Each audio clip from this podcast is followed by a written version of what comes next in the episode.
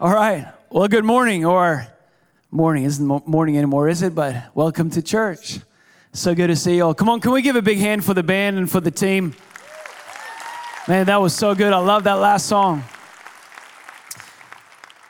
It's been such a joy to be here this morning and last night. As uh, Pastor Mark said, we flew in, me and uh, my wife and our two daughters. We flew in uh, yesterday. We came straight from a week of conference in London and uh, came straight here. I was trying to get my girls uh, to come to church. Uh, they have been in church like all day for two weeks and uh, conferences and stuff. And I, I, I, was trying to text them and tell them to come last service. And all I got back was a picture of two of them in the pool. So I think that means they're not coming. But uh, they're here, and we're so happy to be here. Uh, it's such an honor to uh, finally see this church.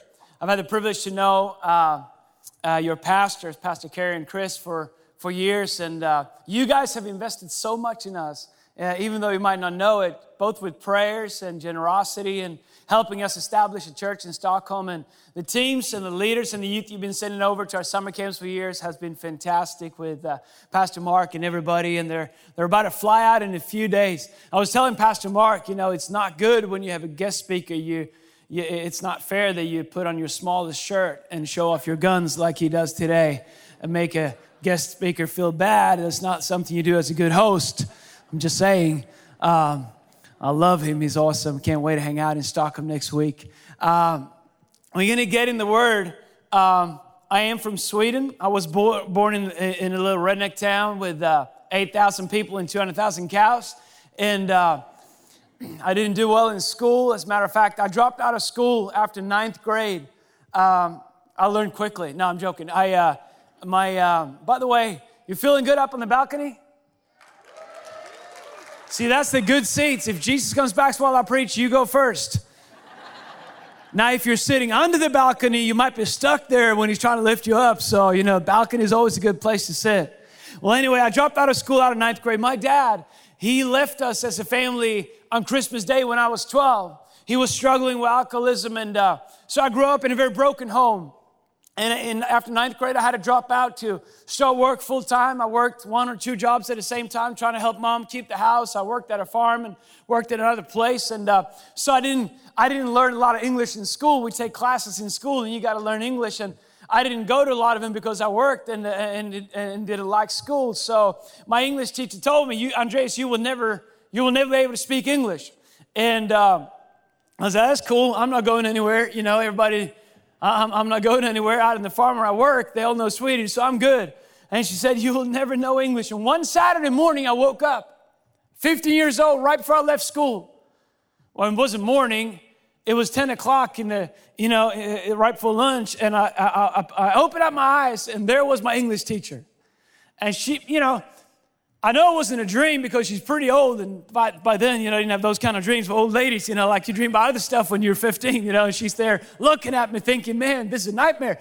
And uh, my mom was there as well, and she, uh, she said, Andreas, your teacher's been so kind to tell you that you're allowed to come to her on Saturdays for special, extra special English lessons. And I said, Mom, I love you, but if I don't go when I have to during the school time, I'm not going to go on Saturdays either. And so she said, Well, you will never learn to speak English. When I was 20 years old, I left Sweden for America. You know, things got a little heated there. I was in a lot of trouble. And, you know, I had a few rough years. I came to America and I didn't know how to speak English. And everybody tried to talk to me and I didn't know what they were saying. And I was trying to say stuff to them. And they didn't know what I was saying. And, uh, but I found some awesome English teachers who really helped me to understand this beautiful language in a way that no teacher has ever done before especially three of them. One was Steven Seagal. Man, I loved just listening to him when he was talking. It's unbelievable. I was listening to the words and pairing the subtitles together. I didn't know what was a good or bad word, or R rated, PG 13. Sylvester Stallone, amazing teacher. Now, Arnold Schwarzenegger was a little bit hard to understand what he was saying, but he learned me few words as well. So if you don't understand what I'm saying, I didn't have really good teachers. You know, I'm just, uh, I'm trying to stay away from some of the words they taught me because uh, we're in church, obviously. Praise God. And um, so I think in Swedish, I speak English, and I pray in the Holy Spirit. There's kind of a lot of stuff going on in here, but we're to make it through. Well, I want to bring you to the Word today. Uh, I want to thank the team who's been looking after us so good. I have the opportunity to be here all week. We're going to have a great week. I love Texas. Never been here before. Always wanted to come here. See, where I come from, everything is small. You know, cars are small. They run on battery. Houses are small. Texas is awesome. You got Ford F-350s. Praise God. That is awesome. You got trucks. You know how to live. I even put my boots on today. I felt so good. So I'm so excited to be here today and we're going to have a great time. This last service, we, I'm not going to preach longer than three, four hours, so it's going to be good, you know. Then we're going to go have a big steak because that's what we eat in Texas, right? Come on, somebody, I'm hungry already. Isaiah chapter 54, verse 2. I love this scripture. I'm going to read it, and then we're going to talk for a little bit, and then we're going to pray. But he goes like this clear lots of ground for your tents. Now, tents represent different things. In the context of here and in the Old Testament, a tent will represent where you sleep, but it also represents your life. You know, it represents, uh, let's say, your house and your family and what you do for a living, and it, it represents your life, the, the, the, the thing that you own. So, Isaiah, who's a prophet who lived 700 years before Jesus Christ, he, his book is awesome. I love Isaiah book because it, it, talks about Jesus. Everything Isaiah is about Jesus. You can think about Jesus when you read through all the chapters and you understand it. And he says, clear a lot of ground for your tents. Uh, and then he goes, make plenty of, uh, make your tents large, spread out, and think big. Man, when I was when I heard Pastor Kerry invited me to preach in Texas, I, I knew I got to preach about thinking big because they'll get it here. If they get it anywhere, they're going to get it in Texas. I can't preach this stuff at home. They don't get this stuff. You will get this. God actually is asking you to think big. God is asking you to pray big. God is asking you to, to dream big. You know, God is asking you to ask big of Him. Some of you guys, you walked in here today and you got prayers so big, you might think that God doesn't even allow you to pray those prayers. Some of you, you need a miracle in your marriage, you need a miracle in your business, you need a miracle in your relationship or in your health. And you want to, God, is this prayer too big? I'm only here today to tell you that there's not one prayer, there's not one dream, there's not one ask that you can come to God with, with where He will go, Oh, hold on. That's big. I'm about to fall off my throne. I got to hold on. That is a big prayer. No, most of the time, He's got to be so bored. It's like, oh man, it's Sunday again. They're gonna come and ask that the car starts and that the that the Cowboys wins and the you know that's a big pray by the way. And uh, too soon? I thought we were friends. You know, like I felt at home. So I like ice hockey, so I don't care. Uh, but. Uh, a lot, yeah, Sharks, man, I like Sharks too. They just signed Erik Karlsson. It's going to be a good year. Come on, somebody. Got a Sharks fan here. And, but, you know, a lot of times I think God is, he listens to our prayers and he goes, come on, can somebody pray a prayer that gets me to do something at all the stuff that I can do? Do you know how he parted the Red Sea? Do you know how he parted the Red Sea? He blew through one of his nostrils. He's like, you need it parted? Oh, here's a trick I never done before and then he parted the Red. And we pray, pray like God can only do small stuff. You look at what you have in your hand, and it's so small, and then you, you think about what he's put in your heart. And you go, how is this ever going to be able to turn into this? And we pray prayer that matches what we can see because we're too scared to pray prayers that needs to be prayed in order to fulfill everything that God has put in our lives. So Isaiah, he's commanding us, he's encouraging us, he's trying to inspire us to, to make room for everything big that God has for us in our lives. He says, You're going to need lots of elbow room for your growing family. You're going to take over whole nations. Now, I could preach about that all day long. I live in a nation where less than 1% goes to church. A large church is 50 people. They close one church a week in Sweden.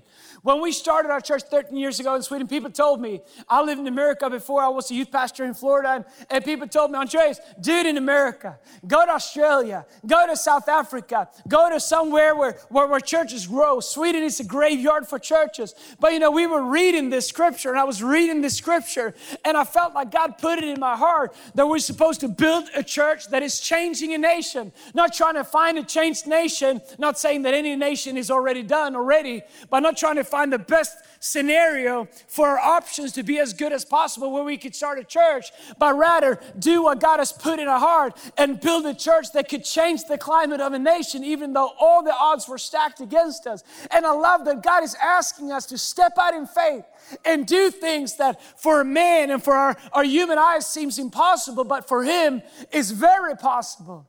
I would, I would suggest this morning that most of us are living so far below the God given potential in our lives. And we do it for different reasons. We do it maybe because you grew up like I did.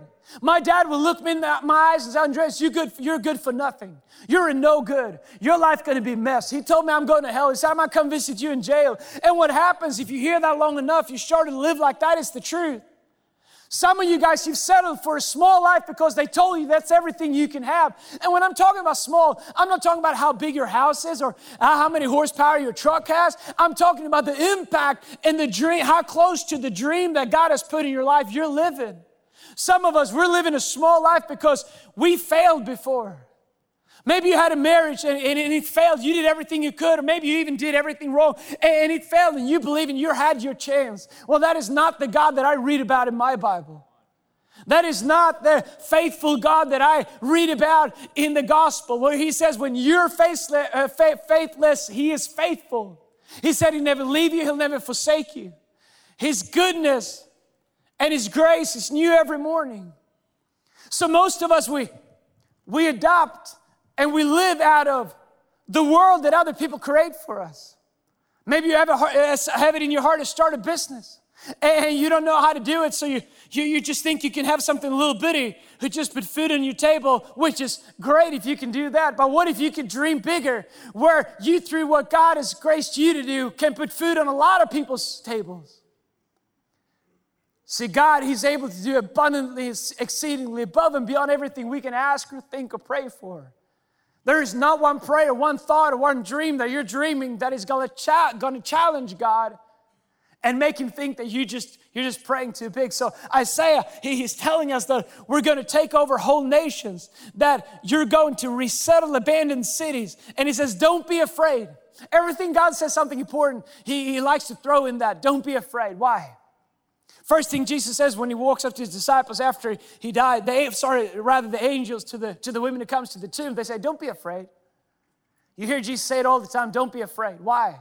Because fear is the opposite of faith. And faith and fear doesn't like to exist together. So usually we have to choose between one or two things in our life either fear, which will always produce a negative result in our life, or faith that would always produce a godly result in our lives. So he, he understands that if we're going to be able to live this life where we can dream big and pray big and expand and, and live that potential and that dream that God has in our life, we have to understand that we cannot be afraid. That greater is He that is in us than everything that can come against us. So he says, Don't be afraid. You're not going to be embarrassed. Don't hold back. You're not going to come up short. You'll forget all about the humiliations of your youth praise God. And indignities of, being a widow will fade away from your memory. So he tells you to, that he has a plan, that you can do something great for your life. Well, when we started our church, we had a big dream. We didn't have a lot.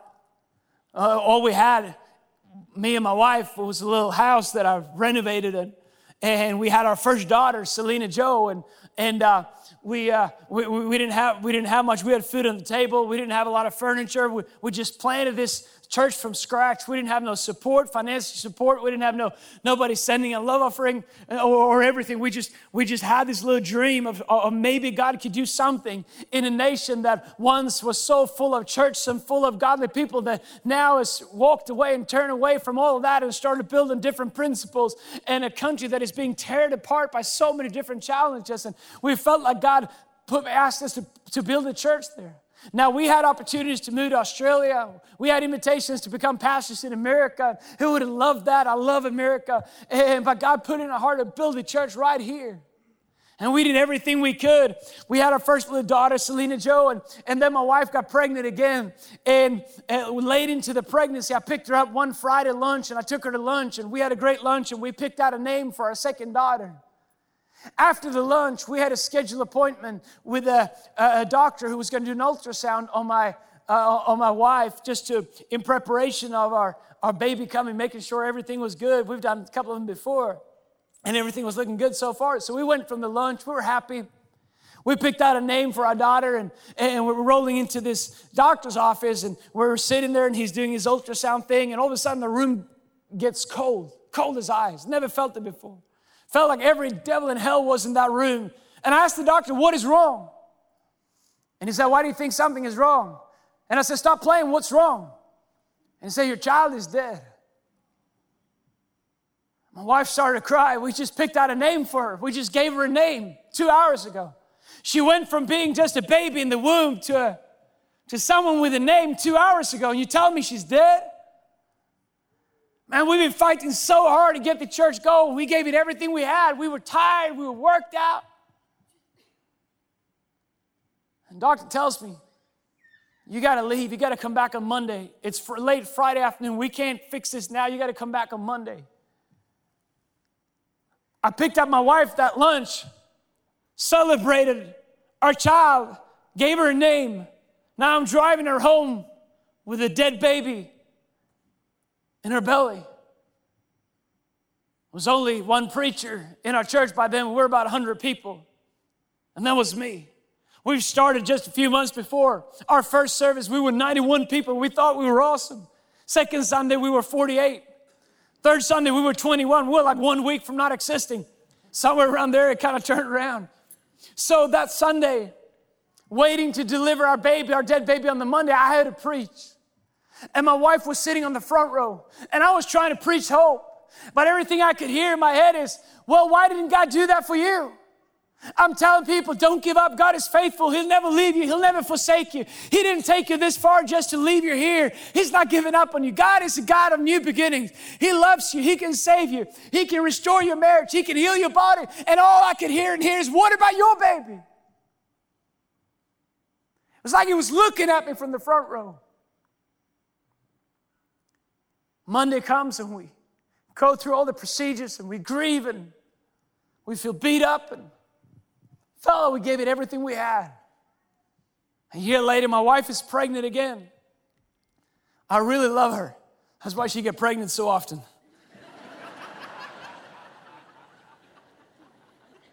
if you're not married, I would highly recommend to try it. Uh, try to get married. That's what I was highly recommending. I apologize. Second language, third possibly. So my wife is pregnant. It's five weeks to deliver, four weeks to deliver, and I got to fly off to Germany to preach. I'm preaching in Germany. She's at home. She says, "Baby, you'll be fine. I'm not having a baby. You can go." I'm like, "Man, I should, Lena, I should cancel. I shouldn't be really be away." No, she's fine. She said, "I'm fine. I'm feeling good. Nothing's going to happen. I'm in Germany. I'm preaching all weekend. You know, give it everything I got." Monday morning, I'm on the airport, ready to go. As I walk on the plane, I talk to Lena, and she goes, uh, "I don't feel so good." Now, here's the thing she grew up in Africa. She's tough as nails. She's tougher than I am. And she doesn't go to hospital. Her parents are doctors, so they don't go to the hospital unless an arm falls off, a leg falls off, or head chops off. They don't go to the, they don't go to the hospital. They think everything can be fixed with a glass of water and a little bit of rest, you know? And uh, so she goes, I'm just going to go have a rest. I said, No, you got to go to the hospital. She goes, No, I'm just gonna have a rest. I'm hanging up the phone on her. I'm calling one of the biggest boys. I got back home and I said, Hey, here's the deal. You gotta go to my, my, my house. This is a one time deal. You're gonna pick up my wife. She can kick, she can scream, she can cuss. She, can, she doesn't do that, but she can do whatever she wants. You strap her in, you take her to the hospital, and no matter what, you are stronger. If you don't do that, I will kill you when I get home. And that's not a threat, that's a promise. And he goes, Yes, sir. And he goes home, and my wife calls me, Your friend is here trying to drag me to the hospital. I said, He's stronger than you, just give into it. And uh, so she's in the car, they go into the hospital. I'm calling her as our plane is taking off. And the last thing I hear while she's in the car is, Babe, my water just broke. And I'm like, What? Why'd you do that? I waited 28 hours by your head, by the bed for the first baby. You can't even wait two hours for me to get home. Like our first baby, I stood 28 hours next to her bed. I'm like, babe, get it out. It's not gonna get any easier. She's getting all the drugs. I got no drugs. Everybody's coming to the room asking, How are you doing, honey? Talking to me? No? Her? Yeah, no, I'm fine. I'm here too. Hello. Can I have some drugs, please? I'm like taking that thing off my. She's like, I'm really in pain. Can I have it back? Yeah, soon. Man, I'd have a child every day if I could have that thing. So I'm like pacing up and down the aisle of the airline, airplane. A steward just come and ask, Hey, what's wrong with you? I said, I'm having a baby. She goes, Yeah, sure. Well, they probably experienced everything. So, yeah, sure you are probably taught to just agree and get him to sit down. Yeah, you're having a baby. That's cool. No, not me. My wife's having a baby. And you got to get the captain to call and see how it's going. And long story short, captain called. They said, everything is good. You have a beautiful daughter. We landed. I rushed there and my wife was in surgery. And they gave me this little thing that apparently is my child. And they say babies are cute when they're born, but they're lying. Ain't no baby cute. They're coming out. It takes six months for them to get cute. They're ugly. They come out. They got heads that are pointing up like this. They're red they're all scratched out. There is not one baby that was cute when they came out. That is a lie. Am I telling the truth or what? You got to tell the truth in the house of God. It takes a while for them to get cute. Come on, somebody. I love you, but you're not cute yet. I'm hoping you will get there one. You know, like my first child, I got to get back to the message. I got to tell you though, my first child, she came out, her head was like a cone head. It was like, nobody told me that could happen. I was like, what's wrong with her? Is that really mine? My sword come out. I could have been a switch with someone here while I was looking away. No, that's yours. What, was, what, what about the head? I don't have it. My wife don't have it. She goes, just, just give it a day. It'll go down. like, all right. Well, might get pretty over pretty over time. they're beautiful. Now I got two beautiful blonde daughters. So they're, they're amazing, and uh, they look like their mom. Thank God. And uh, so we're. It's Monday. Got my second daughter. We're celebrating God's faithfulness. We felt what it is to lose, and we felt what it was to get blessed. Friday, I'm about to pick him up from the hospital. They had to stay a few extra days because she was premature born. Ba- uh, she, uh, she was premature born, and uh, Friday, I'm supposed to pick him up at lunch. And uh, I'm supposed to take him uh, away from the hospital at lunch. And we've, uh, we've rented this big building at, at Friday night. It's a 700 seater. We only had 120, 130 people in church. And I invited Pastor Brian Houston to come and speak. And I was terrified and stressed because I didn't even think there were 700 Christians in the city who could come and fill up this, this arena, that arena, 700 people. It was an arena to us, but so I'm stressed. So I'm getting my wife and my daughter, and we're leaving the hospital. As we're leaving, this nurse comes running, goes, "Hey, sorry, you got to come back. We forgot one thing." I was like, "What?" We got to do an ultrasound on your on your daughter's heart. It's a standard procedure for all premature born babies. It'll only take five, 10 minutes or 15 minutes tops. We're ready to go. Doctors are ready. So we walk in there, Everything's great. I got my little daughter. She's still ugly, but she's working on it. And I put her on the table. And they start to do the ultrasound. And all of a sudden, the room gets cold again. And I'm like, Doc, what's up? What's wrong? And he said, Why you say something is wrong? By now, I'm, I'm over it. Honest. I, am I'm, I'm not proud of this moment, but it, I grabbed his white coat and I pulled him away from his machine. I said, You tell me right now, what is wrong? And he said, Your daughter, I'm so sorry, your daughter has a hole in her heart. And she most likely has Down syndrome. Now we just far away back from our loss. My wife is collapsing in my arms. Doctors coming everywhere, hooking my daughters up to machines and stuff. An hour later, we're up on the in a room in intensive care. And uh, we got a service. I don't even want to tell people about God anymore. I, I, I was done. I didn't have any big dreams. I didn't have, I don't even want to spread out my tent. I didn't want to make lots of elbow room. I wanted to go in an octagon with God. I was tired. We get text messages from people saying, It's time for you to have a break. Please walk away for a while. You need to heal. And they meant well. It's very reasonable. We bowed our knees at the hospital bed that afternoon, my wife and I. We decided that God didn't take us this far just to drop us. We decided to keep on doing everything we can to serve Him, even though we only had questions and no answers at that point. Even though we felt that we've spent everything we had. It felt like everything worked against us. Every promise of God we could see in the Bible, we couldn't see fulfilled in our lives. We agree that we're not giving up. My wife told me she's than I. She said, Babe, you got to go do that service. I went and picked up Pastor Brian and Bobbie from the uh, from the airport, and we went to the arena. And I had to stand up in front of a room that turned out to be jam packed. There was a line four blocks down from the from, from the venue that we were in, and club owners, nightclub owners, come and ask, "Hey, what's going on? This is more people than we have in any of our clubs." And I said, "It's church. You better get used to it. We're here to stay." And we filled that room, and 69 people got saved that night.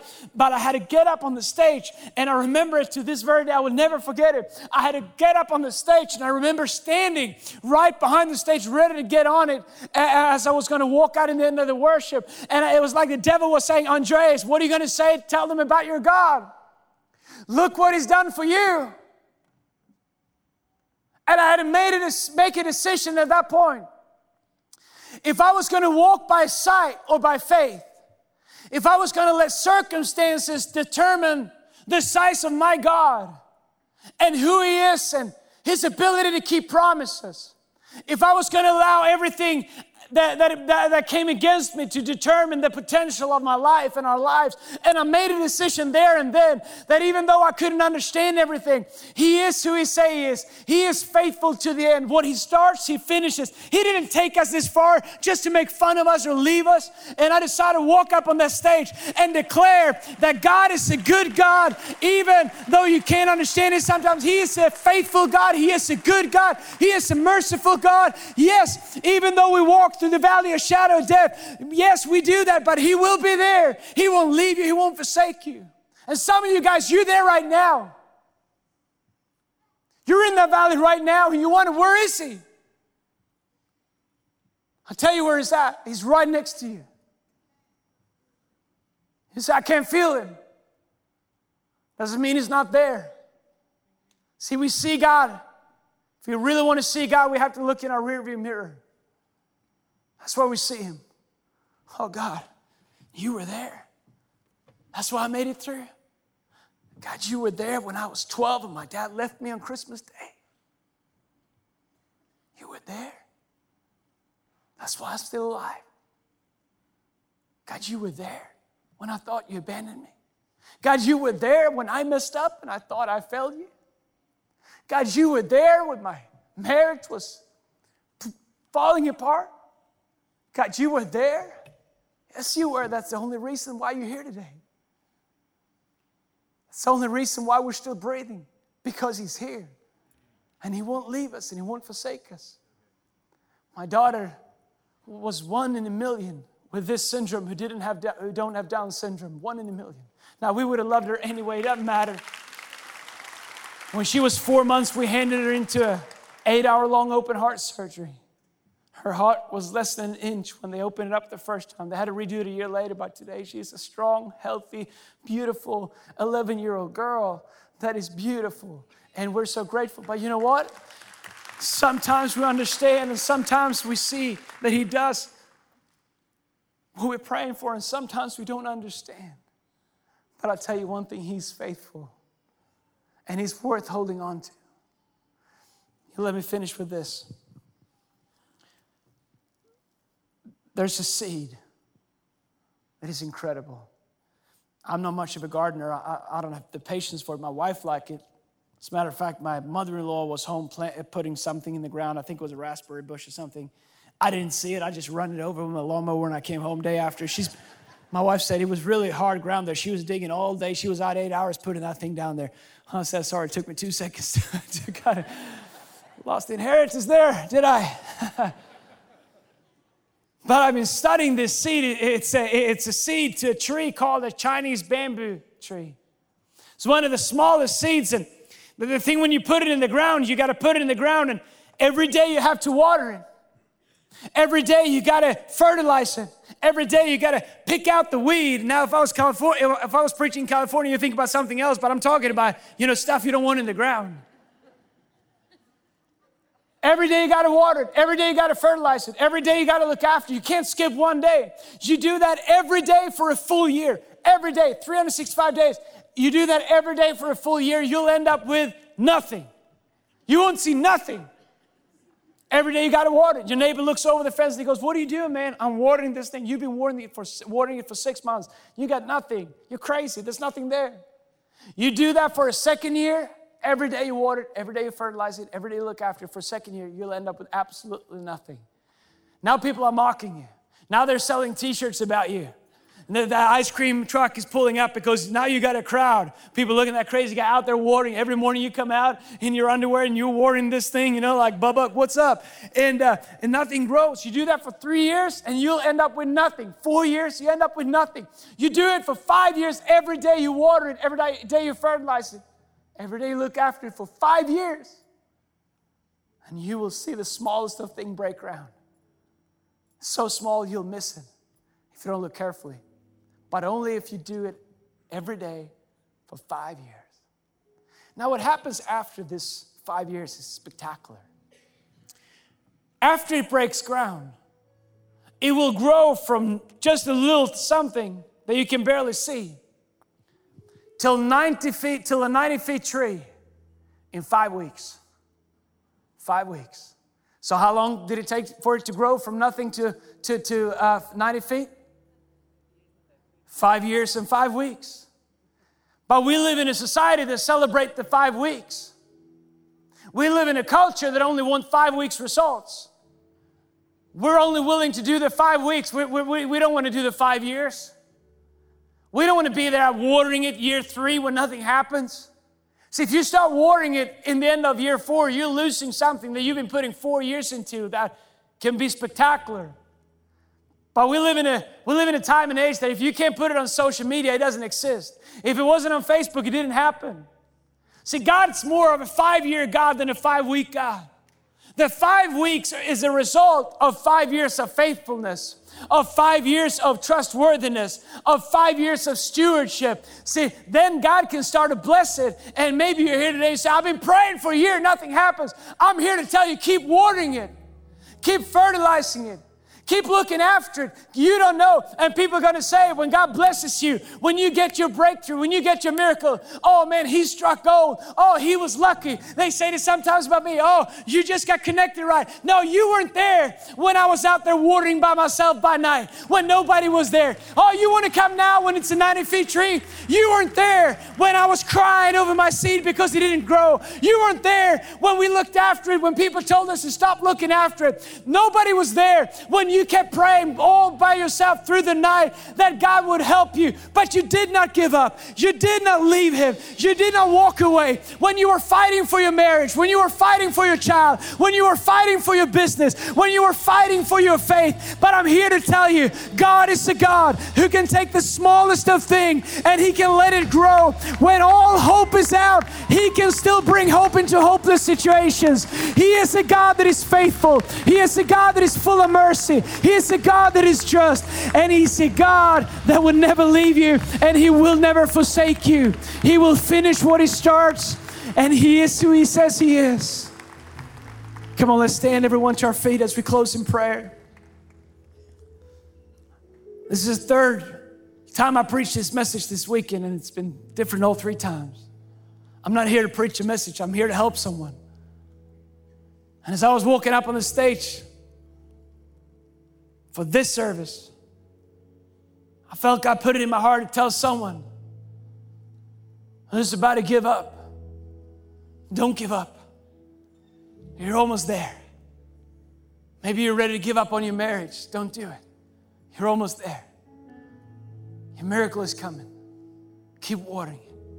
Maybe you're ready to give up on your business. Don't, don't, don't do it. You're almost there. Some of you, you feel like you've been out there by yourself watering your seed you don't see anything. I'm here to tell you it's coming. I'm here to tell you that He has collected every tear that you'd ever cried, and He turned it into water for your seed. And He's about to do something spectacular and miraculous in your life because that's who He is. He's a faithful God. And even sometimes when we don't even feel like we can see we can trust Him when we feel like our prayers, are leaving our mouth and hitting the floor, they are rising up to Him. and He will do what He has promised to do. He is a faithful God. So, Lord, I come to you in this moment. And I thank you for everyone who is here. I thank you that you love everyone. That you don't see a room full of people this afternoon, but that you see individuals one on one. And God, there is not one life in here that you don't hold in your hand. There's not one person watching online or the other campuses that you don't love. God, you are not distant. God, you're not silent. You're not inactive. You're faithful. So we trust you. And again today, we choose you. We, chose, we choose your process. We choose your principles. We make a decision that we will follow you because you're our good shepherd. You won't leave us and you won't forsake us. And God, I pray for anyone in this room, anyone watching online, and anyone watching in any other campuses, Lord.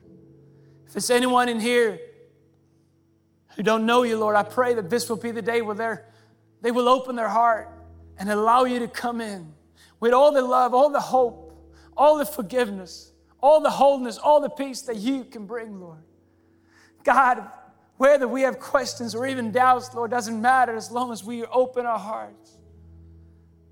And you will come in and we can get to know you personally and experience this transformation that salvation brings and live a life of hope not in ourselves, not in circumstances, but in you. God, I pray for every person, every family, every home, every destiny, every dream in this room. We glorify you, Jesus, and we thank you. We honor you. In Jesus' name, amen. Come on, can we give the Lord a big clap? Can we thank Him? God bless you, everyone. Hey, church. Thanks for listening to the Woodlands Church with Kerry Shook podcast. By listening, we hope that you're encouraged wherever you are. If you haven't already, we'd love for you to subscribe to our podcast so that you can get the latest messages each week. For more information on Woodlands Church, check out the description for a link to our website and how to connect with us. We hope you have a great week.